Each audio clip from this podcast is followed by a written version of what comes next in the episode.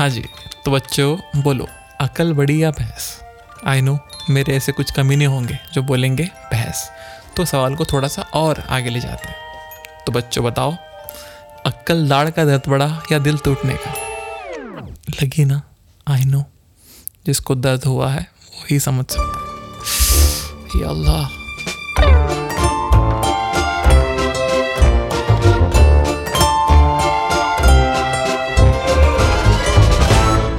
अस्सलाम वालेकुम वणक्कम नमस्कार, मैं हूँ आपका वायार दानिश और आप सुन रहे हो आपका अपना शो, जिसका नाम है यार लंबी नहीं करो करेक्ट तो जी, आज दुग्गल साहब डेंटिस्ट बने।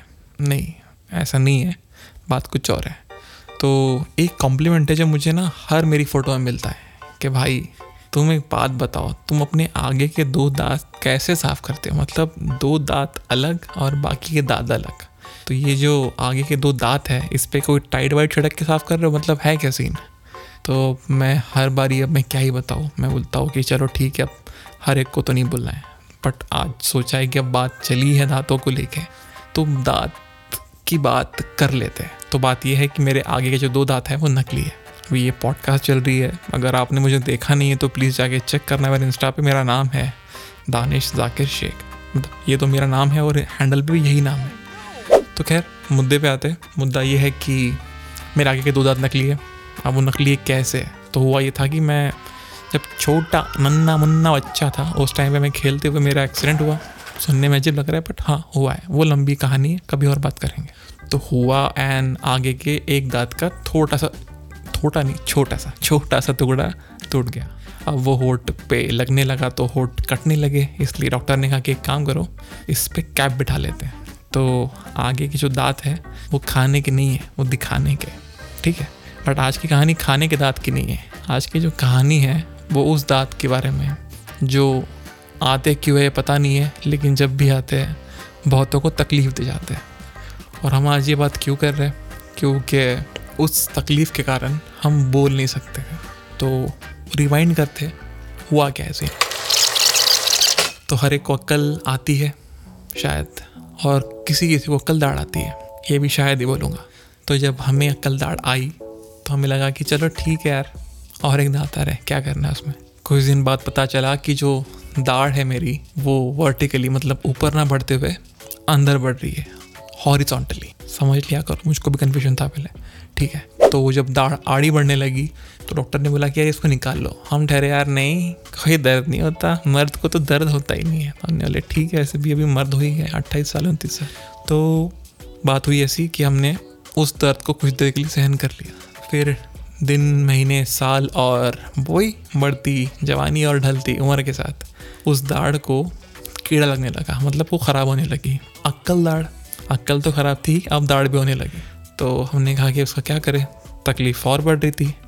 अब वो जो मर्द का दर्द था, वो थोड़ा धीरे धीरे यू नो ओवर पावर करने लगा उस मर्द की मर्दांगी पे। तो हमने डॉक्टर को फिर पूछा कि, भाई साहब, ये क्या है? करना क्या है? डॉक्टर ने बोला, वही, देखो भैया, आप तो मर्द हो, है ना? तो आप सहन कर सकते हो तो कर लो बिकॉज़ अगर और आपने कुछ ज़्यादा दिन सहन करने की इसको जहमत उठाई तो आपका जो खाने की दाँत है, जो दाढ़ है खाने की असली दाढ़, वो भी ख़राब हो जाएँगी। उसके बाद में आपने फिर वहाँ पे फिलिंग करके वो अलग कहानी हो जाएगी। तो मैंने बोला, यार, ठीक है। अभी आप इतना फोर्स कर ही रहे हो और ये दाढ़ भी तो कर लेते हैं। क्या करना है? तो उन्होंने बोला, कुछ नहीं है। आपने बस आना है, खाना खा के। आपने यहाँ बैठना है। छोटी सी एक सर्जरी है, एकदम छोटी सी। मतलब आपकी जो स्किन है, जो दाढ़ की ऊपर वाली स्किन है, उसे काटेंगे। अंदर से दाढ़ को ड्रिल करके निकालेंगे।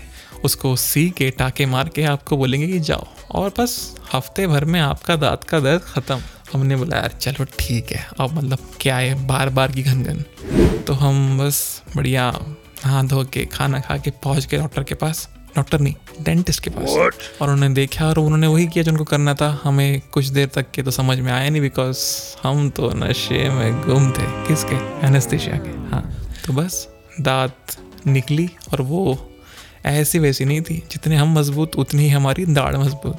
तो वो निकलने के लिए एक घंटा तकरीबन लग गया और वो पूरा कट कुटा के मतलब पूरा ज़ोर लगा के दाढ़ निकाली गई। जब निकली उस तक तो दर्द कुछ था नहीं बिकॉज़ वही अच्छा बाय द वे डेंटिस्ट जो थी, ये फीमेल थी तो उसके आगे तो दुख दिखा के मतलब है नहीं ना मतलब मर दे उस टाइम पे तो हम बोले हाँ कुछ नहीं हुआ है, बस सब सही है। उसके बाद हुआ ये कि जब दांत का दर्द था वो तो उस टाइम महसूस नहीं हुआ बिकॉज़ एनेस्थीसिया लेकिन जब घर पहुँचे तो चेहरा जो था हमारा, वो तरबूज बन चुका था, एक तरफ़ से।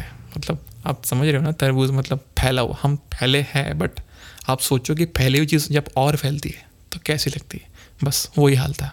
तो हमने बोला कि यार ठीक है, चलो आइस पैक लगाओ, गोलियाँ खाओ आइसक्रीम खाओ आए हाय आइसक्रीम खाओ। तो जो मज़ा आया कुछ देर के लिए, हमने बोला कि चलो ठीक है। दो दिन, तीन दिन पेन किलर्स खा के मस्त निकल गया। फिर हुआ ये कि चार पाँच दिन बाद भी मुझे वो दर्द हो ही रहा है। हमने बोला कि यार ये कैसा दर्द है? तो गड़बड़ तो लग रही थी बोला चलो ठीक, कोई नहीं, कुछ दिन और सही। डॉक्टर ने कहा था कि हफ़्ते भर बाद आना और हम आपकी वो जो स्टिचेस लगी है, वो निकालेंगे। मैं चलो ठीक है। हफ़्ते बाद जब गया हॉस्पिटल तब पता चला कि दर्द अभी भी है। डॉक्टर ने देखा तो बोला कि ओ ये हो आप तो लकी निकले। मैंने बोला, कैसे? आपको भी पता चल गया? तो कह रहे थे कि जो एक चीज़ होती है ड्राई सॉकेट नाम की, ये बहुत कम लोगों में होती है बट होती है। तो उसमें होता ये है कि आपके जो दांत के अंदर जो क्लॉट होना चाहिए खून का, वो ना होते हो निकल जाता है। एंड देन आपकी स्किन आपकी बोन एक्सपोज हो जाती है एंड देन आप कुछ भी खाओ तो उसके अंदर आपके पार्टिकल फंसने लगते हैं। Which is called as dry socket basically तो वो हमें हो गया। हमने कहा ओ माई गॉड्स मतलब दर्द का कोई ठिकाना नहीं और वो शदीद दर्द जो था, वो चले जा रहा है। और हम बोल रहे कि, या अल्लाह, मर्द को दर्द हो, बट ऐसा भी ना हो कि वो पेन किलर खा के भी सुधर ना पाए। तो बस यही चीज़ चलती रही और हम दो हफ़्ते से सुजा हुआ मुँह और दाढ़ लेके बैठे रहे। अभी भी ठीक नहीं हुए, अभी भी दर्द है, लेकिन माशा सुबहान अल्लाह अल्हम्दुलिल्लाह, अब दर्द कम है। और हम बात कर सकते इसका मतलब मामला मैनेजेबल है। तो जब ये सब चल रहा था, इस दरमियान मैंने ये एक रियलाइज़ किया कि जो मेरी सबसे ज़रूरी सबसे स्ट्रॉन्ग चीज़ है हाँ मेरी ज़ुबान, जब वो ना चले तो आदमी कैसा हो सकता है? मतलब लिटरली कुछ काम नहीं। मीटिंग्स में अगर आपने जाना है, आप बात नहीं कर सकते हो पॉडकास्ट नहीं कर सकते यूट्यूब पे वीडियो नहीं कर सकते हो। तो भाई साहब, इस हिसाब से मैं रब का हर छोटी बड़ी चीज़ में शुक्र अदा करता हूँ कि भाई साहब, मैं बात कर सकता हूँ। और ये बहुत ही मतलब एक अल्लाह की एक नियामत है। ये कोई धार्मिक चैनल नहीं है बट लग रहा है अभी ये मतलब हाँ भाई। और हम लोग ना इतना सब कुछ आसानी से मिल जाता है कि हमको लगता है कि चलो यार ठीक है तो है ही सबके पास, इसमें नया क्या है? बट नहीं, जिसके पास है, उसी के पास है, जिसके पास नहीं है, वो अभी भी महरूमी में जी रहा है। तो thank you thank you God thank you Allah, कि मेरी आवाज़ मेरी ज़ुबान वापस चलने लगी है तो अब शायद हम गुफ्तगु और बातें और मुलाकातें करना शुरू कर सकते हैं। तो जी, ये थी आज की छोटी सी बात। क्रिएटिविटी को लेकर कुछ बात थी नहीं, बस बात ये थी कि क्रिएटिविटी को अगर आपको कुछ आगे पहुंचाना है तो उसका जो ज़रिया है, अगर वो सही ना हो तो क्या हो सकता है? इसीलिए कहते हैं कि गलत काम और गलत धंधों से थोड़ा दूर रहे, ताकि आपकी आवाज़ और आपका सब कुछ सही सलामत रहे। तो जी, बस। मैं हूँ आपका हर यार दानिश। आप सुन रहे थे आपकी अपनी पॉडकास्ट जिसका नाम है यार लम नहीं करो।